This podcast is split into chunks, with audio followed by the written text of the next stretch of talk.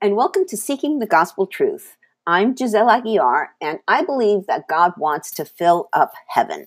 He wants everyone to be saved, including you. Jesus said in Matthew 24 14, and the good news about the kingdom will be preached throughout the whole world so that all nations will hear it, and then the end will come. That's the gospel, the good news of Jesus' true salvation. I pray that as you hear this message, it will encourage you to read the Bible for yourself. Seek the truth. Ask God to open your heart, eyes, and mind to understand what His Spirit is trying to tell you. The episode will begin after a short message.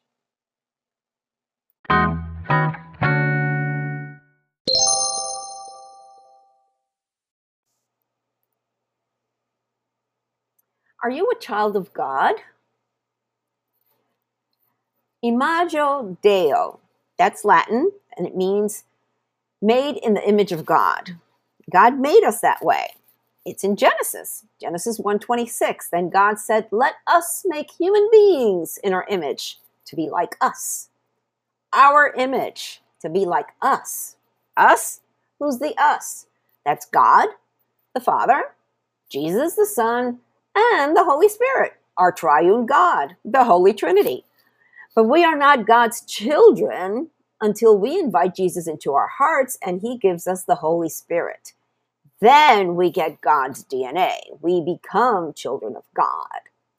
I think DNA is fascinating. I had mine done last year and I discovered I have 1% Sephardic Jewish DNA. Those are the Jews that lived in Spain, where the majority of my ancestors are from. I have the same DNA as Abraham and Jesus. However, when I became born again, I became a child of God, and I had Jesus' DNA in me in the form of the Holy Spirit. Though I may be blood kin to Abraham, through Jesus, I am part of the Christian family of born again believers. This is what Paul talks about in Galatians chapter 4.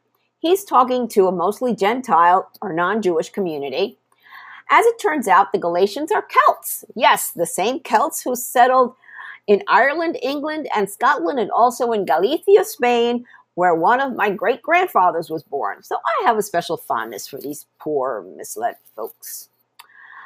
So here's Galatians chapter 4. But first, I want to review where Paul ended it in chapter 3 with a powerful statement. I'm reading from Galatians 3 26 to 29.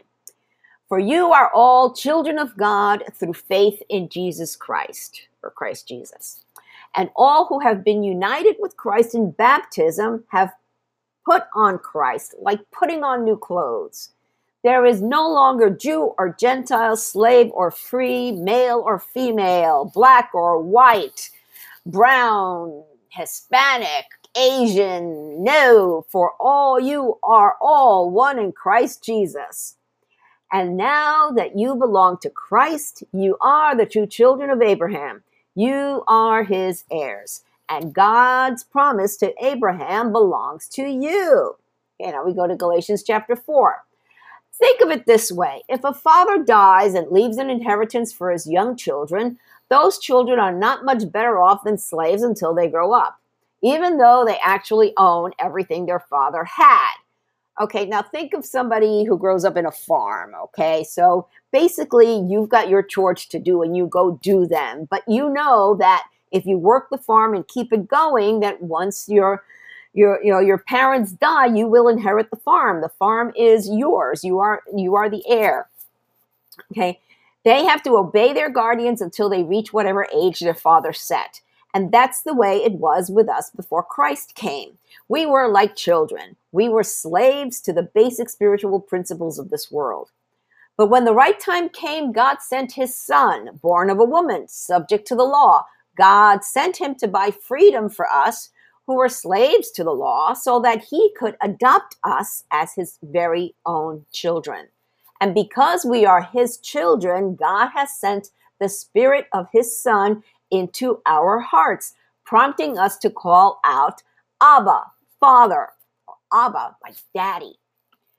Now you are no longer a slave, but God's own child. And since you are his child, God has made you his heir. Paul's concern for the Galatians. Before you Gentiles knew God, you were slaves to so called gods, little g gods, that do not even exist. So now that you know God, or should I say that God knows you, why do you want to go back again and become slaves once more to the weak and useless spiritual principles of this world? You are trying to earn favor with God by observing certain days or months or seasons or years. I fear for you. Perhaps all my hard work with you was for nothing. Dear brothers and sisters, I plead with you to live as I do in freedom from these things. For I have become like you Gentiles, free from those laws. You did not mistreat me when I first preached to you. Surely you remember that I was sick when I first brought you the good news.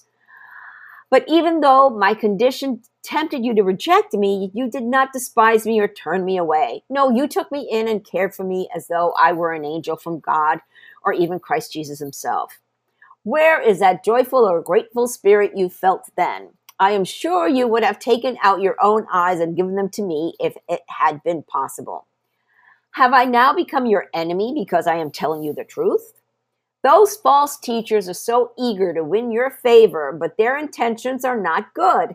They are trying to shut you off from me so that you will pay attention only to them. If someone is eager to do good things for you, that's all right but let them do it all the time, not just when I'm with you. Oh, my dear children, I feel as if I'm going through labor pains for you again, and they will continue until Christ is fully developed in your lives.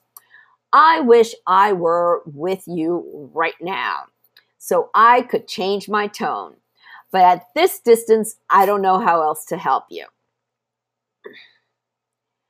Tell me, now he's talking about Abraham's two children. Tell me, you who want to live under the law, do you know what the law actually says?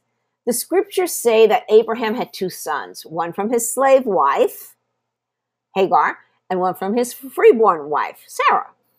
The son of the slave wife was born in a human attempt to bring about the fulfillment of God's promise.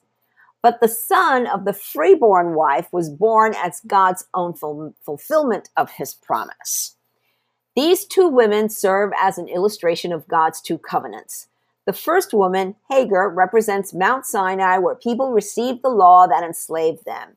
And now Jerusalem is just like Mount Sinai in Arabia because she and her children live in slavery to the law.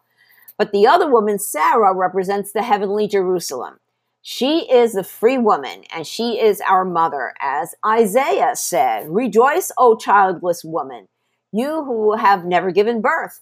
Break into a joyful shout, you who have never been in labor, for the desolate woman now has more children than the woman who lives with her husband. And you, dear brothers and sisters, are children of the promise, just like Isaac, Sarah's son. Um, but you are now being persecuted by those who want to, to you to keep the law, just as Ishmael, the s- child born by human effort, Hagar's son, persecuted Isaac, the child born by the power of the Spirit. Now, Ishmael, I'm going to stop here a second. Ishmael is the ancestor of the Arabs. Isaac is the ancestor of the Jews. That's why you always hear the um, the Jews saying the God of Abraham, Isaac, and Jacob. Jacob is Isaac's uh, son. Um, so it was even predicted back in Genesis that the Arabs would persecute the Israelites. So what's going on today was predicted back in Genesis. So don't disregard Bible prophecy. All right, continuing in the last paragraph, chapter uh, verse 30. But what do the scriptures say about that? Get rid of the slave and her son, for the son of the slave woman will not share in the inheritance with the free woman's son. So, dear brothers and sisters, we are not children of the slave woman, we are children of the free woman. Whew. Well, there was, think it was back in verse 9, I think it was. Yes. So now that you know God, or should I should say that God knows you. All right, so here's the question. Does God know you? That is the crucial question. For a long time, I knew who God was and the Holy Trinity. And because God created me, He knew who I was, loved me enough to send His Son Jesus to die for my sins in place of me. But it wasn't until I invited Jesus into my heart and my life that He knew me. Jesus told us in Matthew 7, verses 21 to 23 not everyone who calls out to me, Lord, Lord, will enter the kingdom of heaven. Only those who actually do the will of my Father in heaven will enter. On judgment day, many will say to me, Lord, Lord, we prophesied in your name and cast out demons in your name and performed many miracles in your name. But I will reply, I never knew you. Get away from me, you who break God's laws. Hmm. Picture this you live in one place and your parents live in another, and you find yourself homeless. Where do you go? To your parents' house. What if when you knocked on the door, your dad tells you, I don't know you, go away? You'd be hurt and dejected, homeless. Well, imagine that scene when you're dying. You're alone, not in a hospital, maybe in a car accident. There's no church or priest nearby to give you last rites. You know you're dying and you tell Jesus, I went to confession every Saturday, then Mass every Sunday. I was baptized as a baby, did my first communion, confirmation, was even married in the Catholic Church. I volunteered at the soup kitchen. Hey, I even helped a priest with an exorcism. Was that enough? Jesus says to you, I never knew you. Get away from me who break God's laws. What do you mean, you'd say? I did everything I was told to do. Then Jesus would reply, You worshiped my mother Mary more than me. You prayed to saints when you should have gone directly through me. Those acts broke the first and second commandments. Then you might say, Jesus, I'm sorry. Forgive me. I repent of my sins. Please save me. If you're still alive and conscious, more than likely Jesus will forgive you and allow you into heaven. And, and you do know, by the way, that purgatory does not exist. If you click on over to my blog, there's a link to more information about that. He loves you. Jesus loves you. He does not want you to perish. Jesus knows that you were deceived by the Roman Catholic Church. In reality, you may not have a chance to ask for Jesus' forgiveness if you were dying. Heirs in God's kingdom. Jesus told us, Don't let your hearts be troubled. Trust in God and trust also in me. There is more than enough room in my Father's home. If this were not so, would I have told you that I am going to prepare a place for you? When everything is ready, I will come and get you so that you will always be with me where I am. That's in John chapter 14, verses 1 through 3. As part of our inheritance as heirs, we get a place in God's mansion in heaven. We've got our one way, nonstop ticket to heaven. We've got our reservation in the mansion. We are set. But you still need to become a child or heir of God. How do you do that? Well, it's really rather simple. You already believe that Jesus is the Son of God and that He died for your sins. Now you must repent of your sins. That is, stop sinning. Then be baptized to show yourself and the world that you're dying to your old life and rising like Jesus to a new life as a child of God. Then you receive the Holy Spirit that helps sanctify you. Transformation complete. Start by inviting Jesus into your heart and your life. If you don't know what to say, then pray this prayer humbly and wholeheartedly. Dear Lord Jesus, I know I am a sinner. I believe you died for my sins. Please forgive me. Right now, I turn from my sins and open the door of my heart and my life to you. I confess you as my personal Lord and Savior. I will follow you for the rest of my life. Thank you, Jesus, for saving me. Jesus' name, amen. And so, your next steps in your new walk with Jesus start reading the Bible daily.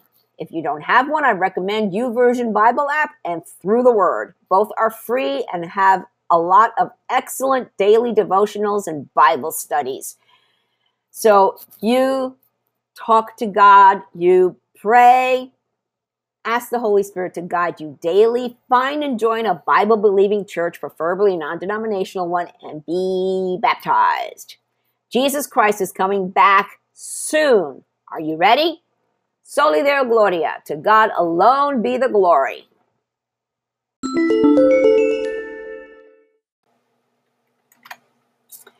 Yes, the kingdom of God is here.